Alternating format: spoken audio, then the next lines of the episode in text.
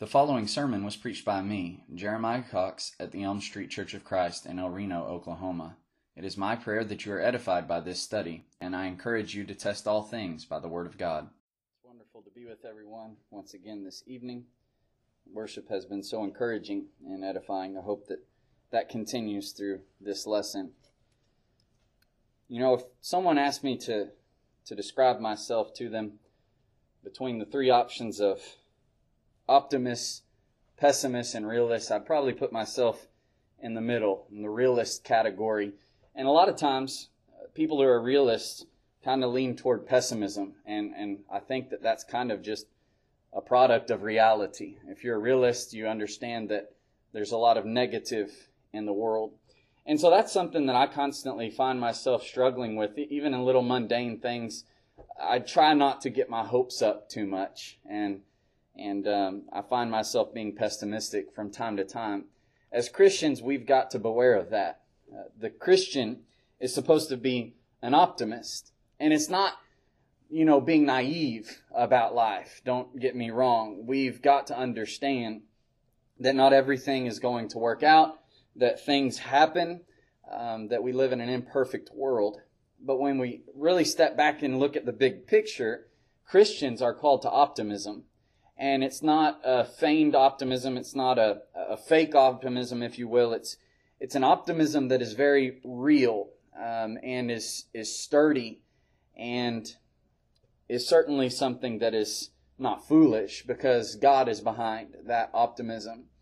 In Ecclesiastes 7:29, Solomon noted that God made man upright. That in and of itself, our origin should engender optimism in our life when especially we as Christians realize and subscribe to this belief that we did indeed come from God. But Solomon also noted that even though God man made upright, they have sought out many schemes. And that's the reason really for pessimism. Even those who don't believe in God, who could rightly be described as pessimists for whatever reason, they just view everything through the negative and never have any kind of positive hopes about anything that negativity comes from the reality of sin in the world. Everything bad, everything evil, everything negative ultimately comes from the fact that man has rebelled against God, continues to rebel against God, and there's much evil and suffering and so on and so forth in the world.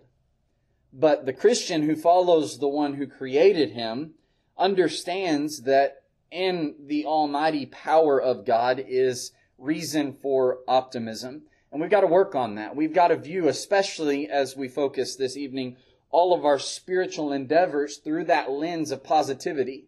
And this is not any kind of, you know, soft, go along to get along, you know, nothing's going to be difficult kind of lesson. And really nothing about Christianity is that way. But even through the bad, even through the hardships is reason for optimism.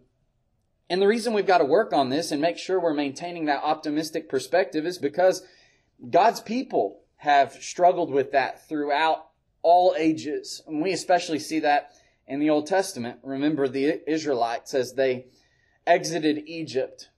They came to the point of the Red Sea where they had mountains on their sides and they had the Egyptians closing in and they had the Red Sea in front of them.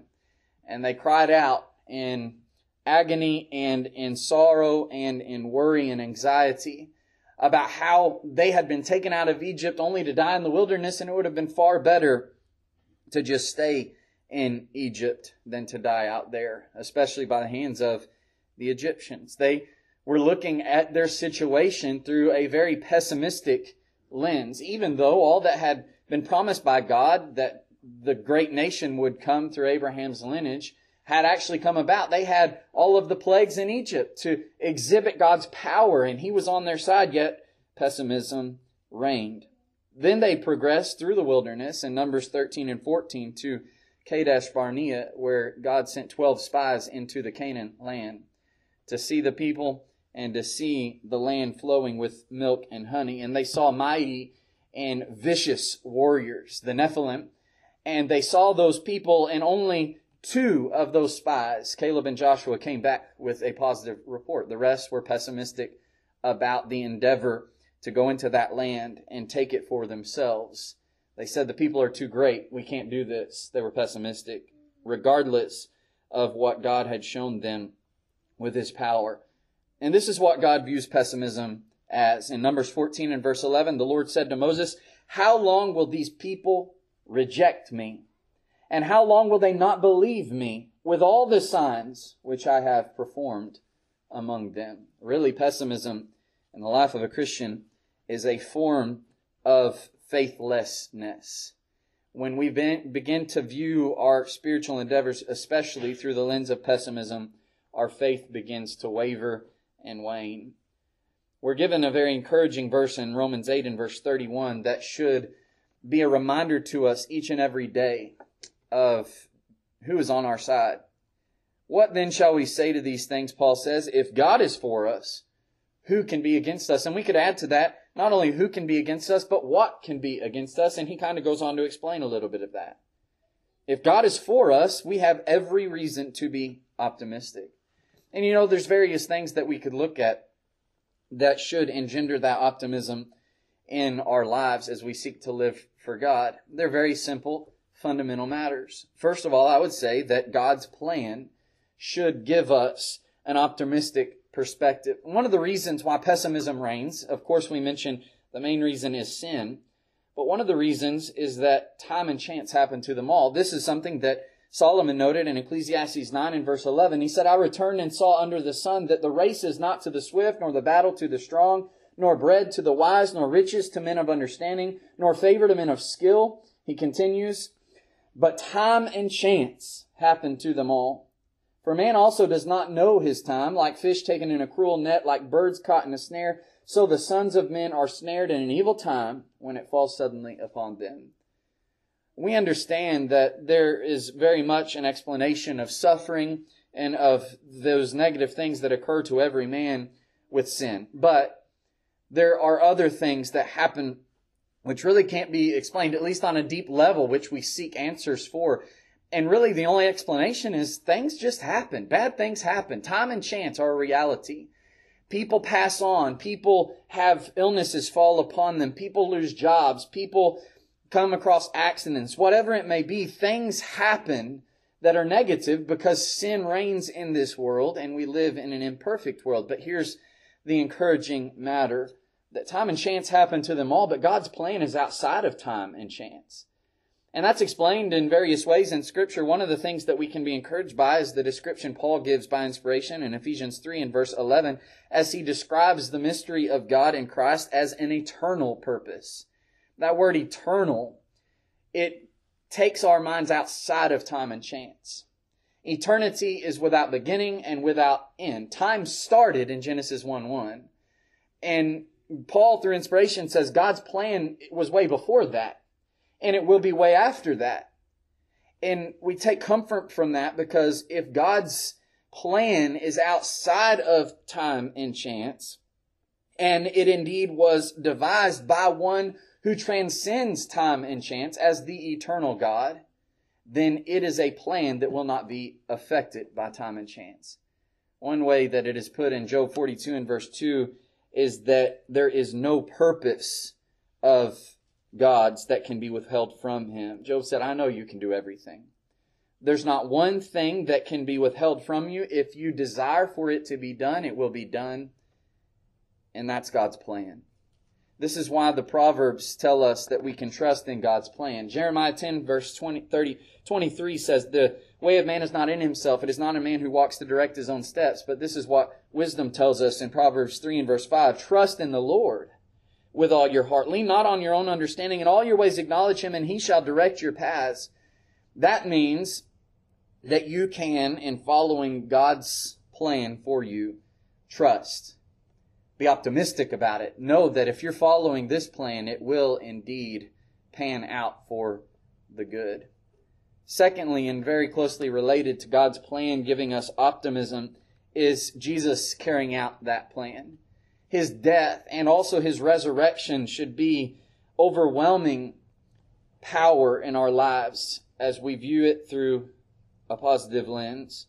In Ephesians 3 and verse 11, it says that God's plan is an eternal purpose, but he also says that he accomplished it Past tense. He accomplished it in Christ Jesus our Lord. We can rest assured, especially as we lay our heads down at night, knowing that Christ's sacrifice happened, His resurrection happened, and therefore that crown of righteousness which we look forward to is secure if we are in Christ and His security. That gives us optimism, and we should always remember that. In Romans the eighth chapter, the apostle Paul describes why this plan or this, this purpose of God's in eternity was accomplished in Christ Jesus. Romans 8 and verse 3, the apostle Paul said that what the law, that is the old law, could not do, and that it was weak through the flesh, God did by sending his own son in the likeness of sinful flesh. On account of sin, he condemned sin in the flesh, that the righteous requirement of the law might be fulfilled in us who do not walk according to the flesh, but according to the Spirit. We remember that the law was a tutor to bring us to Christ. And one of the ways in which it was a tutor is that it confined all under sin. The righteous requirement of the law, I believe, is twofold and very intimately related in those two facets. That one, in order to be righteous under the law, you had to be perfect. If you sin one time under the old law, there is no sacrifice under the old law that takes those sins away. That was Paul's dilemma in Romans chapter 7 as he looked to his past self before Christ. O wretched man that I am, he says, who can deliver me from this body of death? Well, thank God through Christ is what he says. The righteous requirement of the law is that in order to be righteous, to be right before God, you had to keep the law perfectly. But another righteous requirement of the law is that if you did indeed break the law, God's righteousness, His justice required death in that person. There had to be a death. And that's why that sacrificial system prepared us for Christ. Someone had to die. If we're going to go to heaven, someone has to die. Now, the only one that can actually take our place is Christ. And we understand that. And this is what Paul is saying. It was accomplished in Christ. And he said, by that sacrifice, he condemned sin in the flesh. He condemned sin not only by being the sacrifice that takes sin away, but the reason why his sacrifice could take sin away is because he did not sin in his life and therefore condemned sin. He showed that sin was wrong. And not only that sin was wrong, but you can live without sinning. You, you can decide I'm not going to sin. Not that we're going to be perfect. We know Romans 3.23 tells us that all have sinned and fall short of the glory of God. But what Christ showed us is that there is a way to live and not sin. And in that way, he showed that sin has no power over us. Through him, that is. He condemned sin in the flesh. Certainly, we can be optimistic about our walk with Christ because of his death, but also his resurrection. That's noted in Romans, the fifth chapter, in verse 10. When Paul says, If when we were still enemies, we were reconciled to God through the death of his Son, much more, having been reconciled, we shall be saved by his life. We know from 1 Corinthians 15 how necessary Christ's resurrection was. Yes, he was perfect, sinless. He willingly went to the cross, but what if he did not overcome death? That shows that not only is the apostles' preaching fraudulent, but he was a fraud. And that's why their preaching is fraudulent. This is what Paul noted in 1 Corinthians 15 and verses 12 through 19. And if their preaching is fraudulent, then the faith that is brought about by the word of God they preach is also futile. It is faith in something that is not true. And if your faith is futile, you are still in your sins. And not only that, he points out that the resurrection of Christ is so important because those who had passed on before, they had fallen asleep. They had died in Christ. And, and we have hope in Christ when we, when we die. Those also have perished and they uh, have no hope. They have no comfort. And we are of all men, he says, the most pitiable. Yes, we have confidence and optimism reigns through the death of Christ, but how much more so? As Paul said in Romans chapter 5 and verse 10, much more then, having been reconciled, we shall be saved by his life.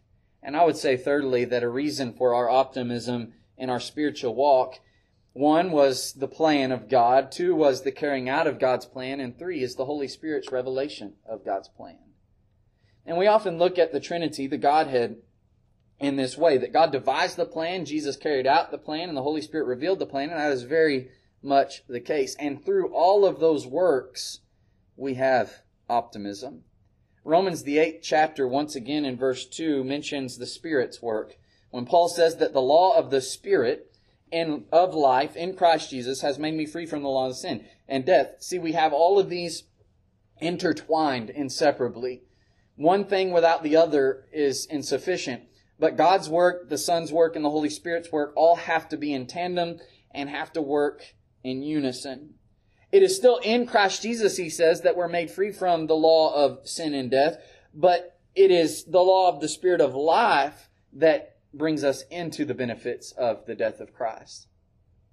And that law of the Spirit is the gospel of Christ. And we go back in context to Romans 1 and verse 16, and that's exactly what Paul says. I'm not ashamed of the gospel of Christ, for it is the power of God, salvation for everyone who believes, for the Jew first and also for the Greek. That law of the Spirit of life, it puts us into Christ and makes us free from the law of sin and death.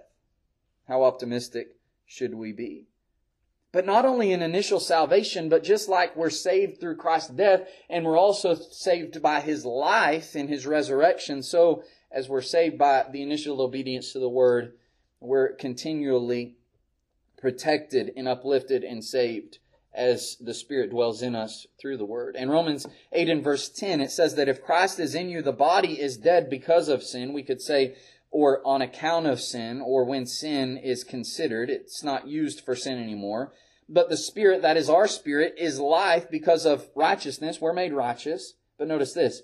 But if the Spirit of Him who raised Jesus from the dead dwells in you, he who raised Christ from the dead will also give life to your mortal bodies through his Spirit who dwells in you. He's saying that because you have been justified in Christ Jesus by the law of the Spirit of life and been freed from the law of sin and death, your body is dead to sin. It's not used in that way anymore. But if it's dead to sin, it's got to be made alive for something else. And he says the Spirit dwells in you to make that happen. And it's not by any miraculous way. It's by our submission to and giving ourselves over to the Word of God. We see a picture painted of that in the sixth chapter of Romans and in verse 12 when Paul says, do not let sin reign in your mortal body. It's the body we have now. Not our eternal body to come, but our mortal body now. Don't let it reign in your mortal body that you should obey it in its lust. Do not present your members as instruments of unrighteousness to sin, but present yourselves to God as being alive from the dead, and your members as instruments of righteousness to God. For sin shall not have dominion over you. Why? For you're not under law, but under grace. That's a not but construction. We're under the law of the Spirit of life in Christ Jesus. But he says you're not under law simply, you're under grace. We have the forgiveness through Christ's death and resurrection ultimately applied through our submission to God's law that is revealed by the Spirit. Those three things, and we could talk about so many different details concerning them, but those three things simply should engender optimism in the life of a Christian. When we think about what God calls us to as Christians, the spiritual path that we're following down, there are times when we struggle with pessimism. I just can't do it.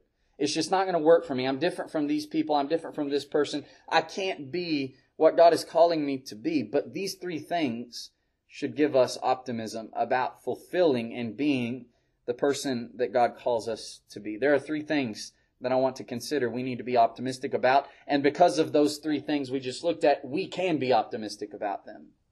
Firstly, we need to be optimistic about our spiritual growth in 1 Peter chapter 2, in the first three verses, like we see in so many places in the New Testament, we're called to growth.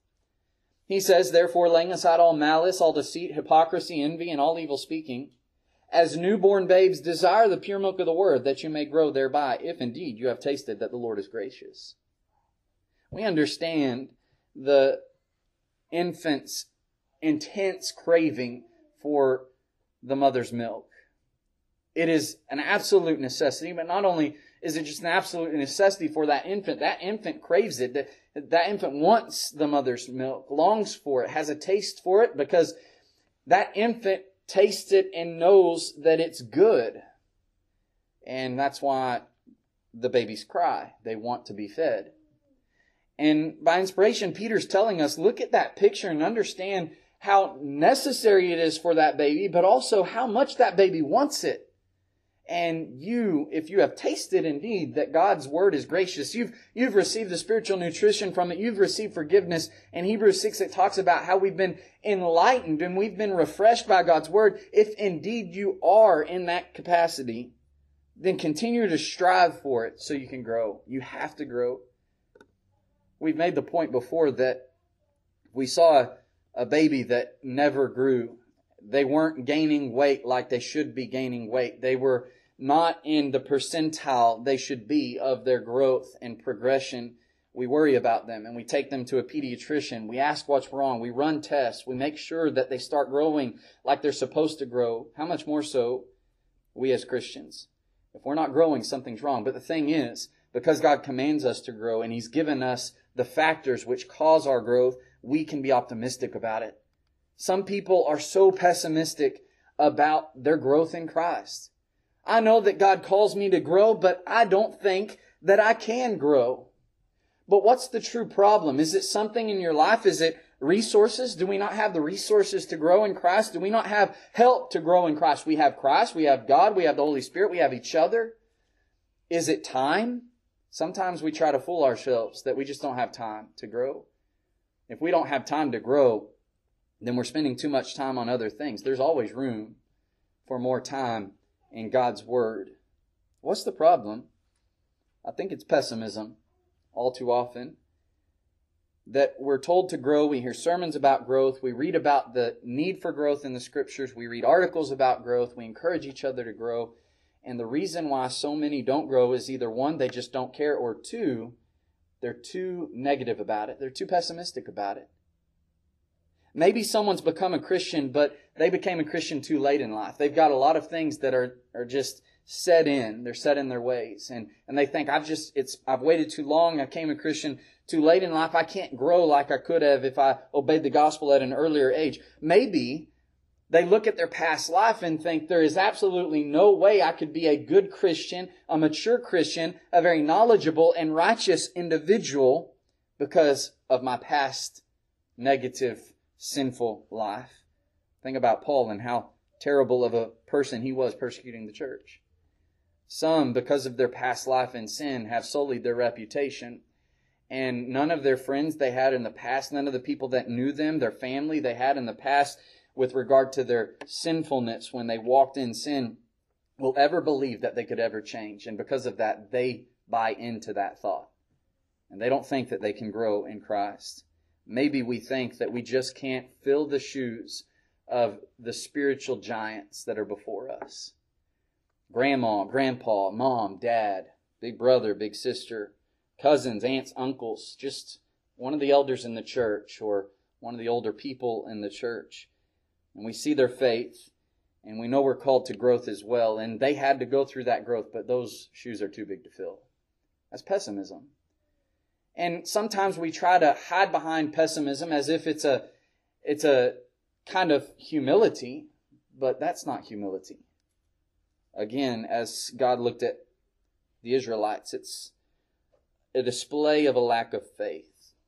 You know, the biggest thing that's in our way is ourselves, as we often say, is our own attitude. And it's similar to what we read about with the Corinthians and the relationship with Paul in 2 Corinthians 6 and verse 12. We remember the context of 2 Corinthians where there were false apostles in their midst. They were putting up with them and they were speaking all kinds of bad about Paul. In chapter 10, they said that his letters are weighty and powerful, but his bodily presence is weak and his speech contemptible. They're trying to turn them away from the apostle who was their spiritual father as he established the church in Corinth by the preaching of God's word. And, and Paul's trying to regain that relationship because if they reject the apostle and the truth he's bringing and accept these false apostles and the error they're bringing, then in reality they're rejecting God, just like um, Samuel was told that they have not rejected you, they have rejected me as their king. And this is what Paul said. You are not restricted by us. It's not our problem. The problem's not on our end. You're not restricted by us, but you are restricted by your own affections or inward parts. That is what is inside of you. Your thoughts, your feelings toward me are the restriction. And when we think about that in regard to our need for growth, most times I think the reason why a person cannot grow in Christ is because of their inward parts, their affections. I don't feel like I can do it. It's pessimism and a lack of faith. Paul encourages us to be diligent in our growth and look to the aiding of our Father. In Philippians 2 and verse 12, he says, Therefore, beloved, as you have always obeyed, not as in my presence only, but now much more in my absence, work out your own salvation with fear and trembling. And he doesn't just say do that alone, but that it is God who works in you both to will and to do for his good pleasure. Remember, his plan is outside of time and chance. He's outside of time and chance. His plan for us is to grow in Christ, which means that since he's working in us through the word, we can do it. Be optimistic about it.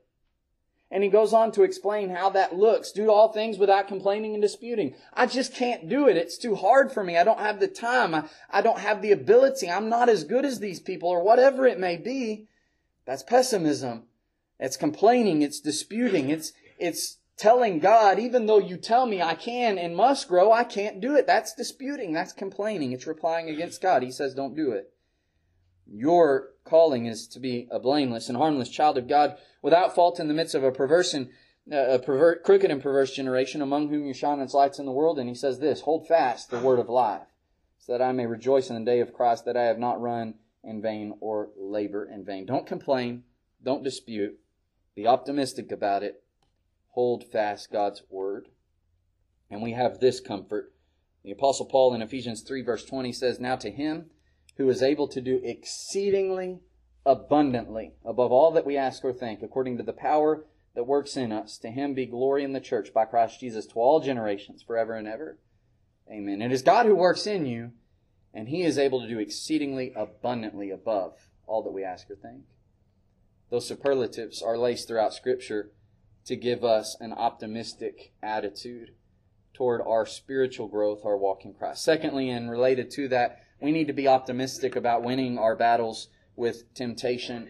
In 1 Corinthians chapter 10 and verse 13, it says that all temptation is common to man. There's nothing about sin and any specific sin or temptation that is not common to man. And we need to realize that. It's something we're not going to be able to escape, not temptation.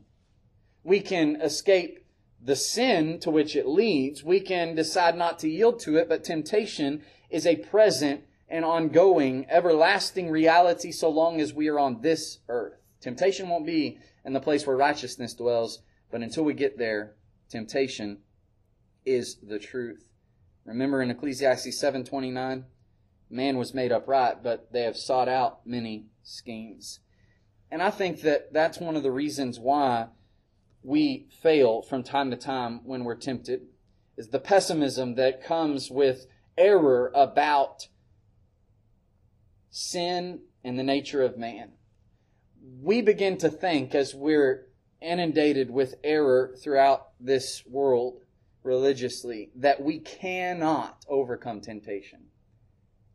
But remember, Solomon said that God made man upright. It's not that sin is ingrained within their nature. They were born sinless. They were born in God's image, righteous, pure. But then they sought out many schemes. That is, they ran to temptation and sin. We've got to realize that that doctrine about the depravity of man is false in every sense of the word. Remember in Romans 8 and verse 3 that it said that God accomplished the righteous requirement of the law in Jesus by sending him in the likeness of sinful flesh. Those who teach that error of the depravity inherently of man's nature view that as if in the flesh inherently is sin. It's sinful flesh. But if it's sinful flesh and Jesus was sent in that sinful flesh, then Jesus had sin. But we know that in Hebrews 4 it says that he was without sin. In Hebrews 7 it says that he was without sin. Throughout the entire New Testament it says that he is without sin. Sinful flesh is simply a description of flesh as it leads to sin often. All of sin and fall short of the glory of God, and that's because there are passions and urges and longings in human flesh that often lead to sin, but it only leads to sin when it is unchecked by the Word of God. And that's exactly what Paul says in, Roman, in Galatians 5 and verse 16. Walk in the Spirit, don't fulfill the lust of the flesh, for the flesh lusts against the Spirit, and the Spirit against the flesh. These are contrary to one another, so that you do not do the things that you wish.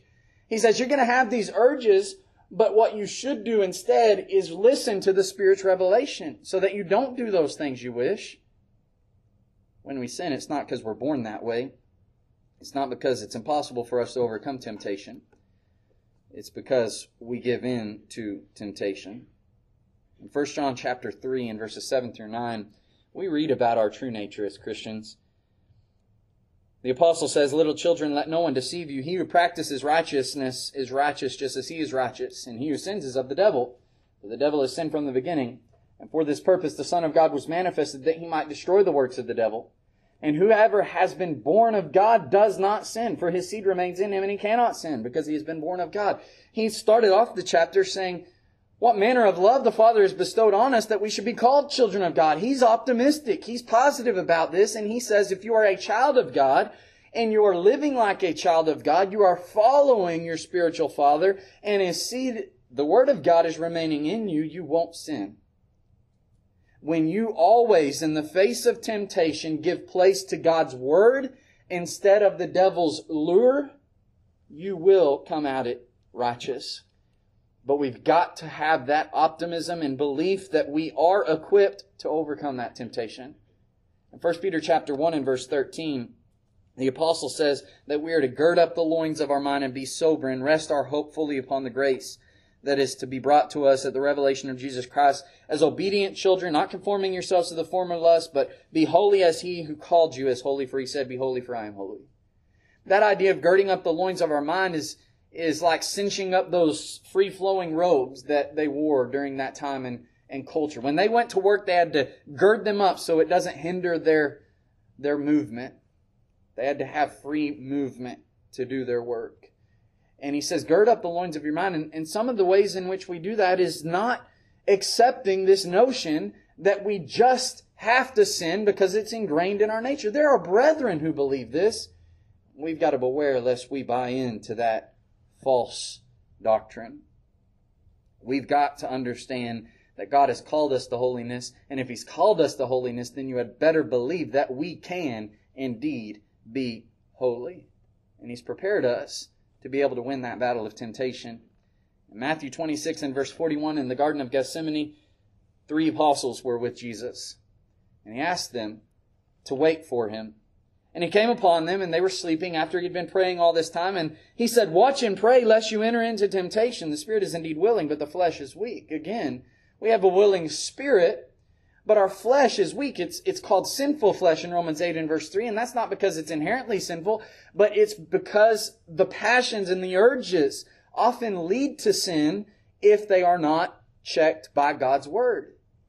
We want to live righteously, but temptation always is knocking at the door. Sin is always there, and his solution to it is to watch and pray.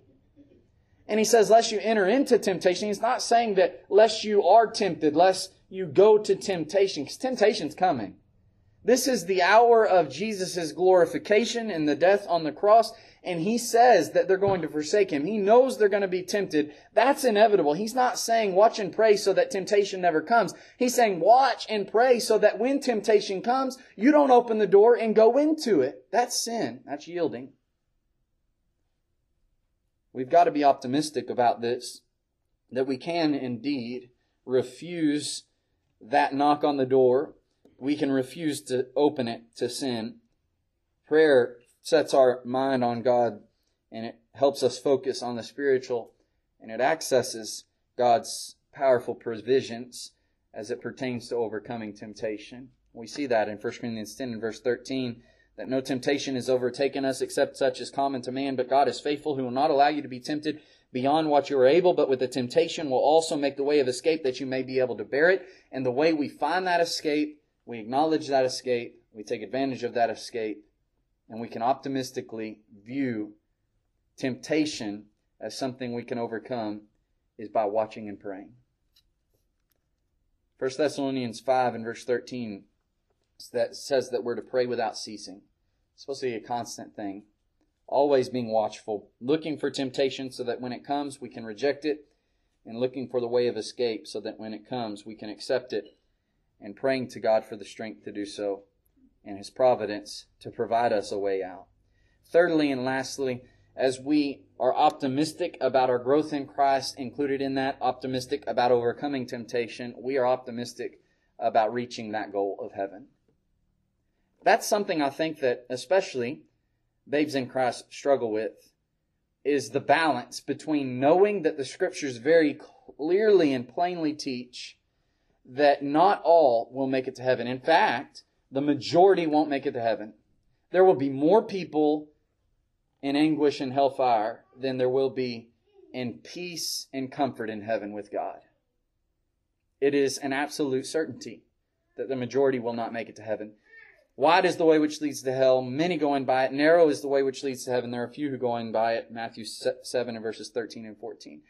And we've got to be able to understand that that is true and still have confidence that we're going to be of the few.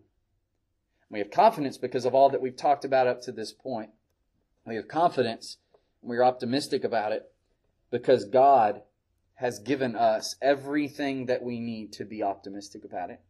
Titus 1 and verses 1 through 3 in Paul's introduction, he says that he is a bondservant of God and an apostle of Jesus Christ and this letter is according to the faith of God's elect and the acknowledgement of the truth which accords with godliness and hope of eternal life, which God, who cannot lie, promised before time began, but has in due time manifested his word through preaching, which was committed to me according to the commandment of God our Savior. Firstly, God can't lie. If he promised it, it is absolutely going to happen. But not only that, he says this is according to the faith of God's elect. We're elect in Christ to receive this. If we're in Christ, we are of those who were predestined before time began that will receive that prize. And it's not an individual thing where we can go out in the world and sin and because we're elect, we're going to be saved. That's not the case. We stay in Christ, living faithfully. And if we are in Christ, because God cannot lie, we will receive that eternal life. And we stay in that by the preaching of the word and the submission to the word, the submission to the commandment of God. All of that plays into this optimism about making it to heaven. In Hebrews 6 and verse 13, this idea of God's promise where he cannot lie is elaborated upon. A scripture we're familiar with, with Abraham being promised and God swearing that surely blessing I will bless you and multiplying I will multiply you. And he patiently endured and obtained the promise. And this is why, because God had made that promise and swore by an oath. And for men, that's an end of all dispute. God's trying to engender in Abraham optimism about this, confidence about the promise of God. He was determining, verse 17, to show more abundantly to the heirs of promise the immutability of his counsel. So he confirmed it by an oath that by two immutable things in which it is impossible for God to lie, we might have strong consolation who have fled for refuge to lay hold of the hope set before us. Not only that, though, he says that hope we have is an anchor of the soul, sure and steadfast. It enters the presence behind the veil where the forerunner has entered for us, even Jesus having become high priest forever according to the order of Melchizedek. We have God's immutable counsel. He can't lie. It will happen. And he has given us further confidence by Jesus coming and then going beyond the veil, securing the place for us. He's given us a high priest who has done it, who we can follow, and we can get there where he is. He's provided ample matters to engender optimism in us. In 2 Peter chapter 1, he speaks of our need for growth again, and we can be optimistic about that. But as we do grow, adding to our faith, he says in verse 10 that after you add these things, you make your call and election sure. There are things we're sure about and we're so confident in, and sometimes even those fall through. This is not one of those things. He says if you're doing this, your call and election to heaven will be sure, and you will never stumble if you do these things. For so an entrance will be supplied to you abundantly into the everlasting kingdom of our Lord and Savior Jesus Christ. You know, it would have been enough for Peter by inspiration to write that so an entrance, entrance will be supplied to you into the everlasting kingdom. He didn't say that. He didn't say that any more than Paul in Ephesians 3 said that God is able to do exceedingly, or God is able to do abundantly all that we ask or think. He said God is able to do exceedingly abundantly above all that we ask and think. And Peter didn't just say it'll be supplied to you. He said it'll be abundantly supplied to you. And we should have confidence in that. You know, there is no humility in saying, I don't know if I'm going to go to heaven. There's no humility in that. If we can't say, I have utmost confidence that I'm going to heaven, something's wrong that we need to fix. God has said, I want you to be optimistic about it. I call you to optimism. I wouldn't have sent my son if you couldn't be confident about this. And if you put in the work, if you remain faithful, certainly you'll make it. Along the lines of what we read in Hebrews 6 about Jesus as the high priest, and we mentioned it this morning, we look unto him, Hebrews 12, 2. As the author and finisher of our faith, who for the joy that was set before him endured the cross, despising the same, and is set down at the right hand of the throne of God. He calls him not only the author or the originator of our faith, but the finisher of our faith. Another scripture we looked at this morning was 1 Peter 1 and 9. If he finishes our faith, that means we reach the end of our faith. And 1 Peter 1 and verse 9 says the end of our faith is salvation. That's what he's saying. As you look to Jesus, he can finish your faith. Not only can he finish your faith, he will finish your faith. Thus we have optimism as a Christian. 2 Peter 1 and verse 12, or Timothy, 2 Timothy 1 and verse 12. We see Paul's confidence. He said, For this reason I also suffer these things. Nevertheless, I'm not ashamed. For I know whom I have believed and am persuaded that he is able to keep what I have committed to him until that day. He committed his entire life to the service of Christ. And he says, because he's all powerful, because his death is sufficient, because God's power can bring me through, because he can finish my faith, I know he's able to keep my life that I've committed to him. And when the judgment day comes, that day of reckoning, it will be for Paul and can be for us the day of salvation. Certainly, we need to be optimistic about these things and many more that we could talk about. Optimism must be the characteristic of a Christian. That's why Paul said in Philippians 4 4, we can rejoice in the Lord always. And again, he says, rejoice. That's a matter of positivity in our lives. Certainly negative will come, but even optimism can reign when negative is present. present. It can be overcome by the prospect of eternity in heaven and by the power of God that is offered in His Word. We need to have that positive outlook on life, never forgetting the negative that can and will come. The devil is relentless, but always remembering that we can. Philippians 4:13, I can do all things through Christ who strengthens me. That's about optimism, and it's not optimism that is placed in a naive attitude, but it is optimism that is placed in the all-powerful, perfect God and His Son and the Holy Spirit working in us through the Word we need to be optimistic as Christians. If you're here this evening and have not obeyed the gospel of Christ, we want to offer you that ability to be sure that you'll be in heaven. You do that by becoming a Christian, being baptized in the water of baptism that was commanded by Christ, coming into contact with His blood and having the forgiveness of sins. And you can rise up to walk in newness of life. If you have obeyed the gospel, but you've fallen short in some sense or, way, or fashion, and we can assist you tonight in a spiritual way, we invite you to come forward as well as we stand and sing the song that was selected.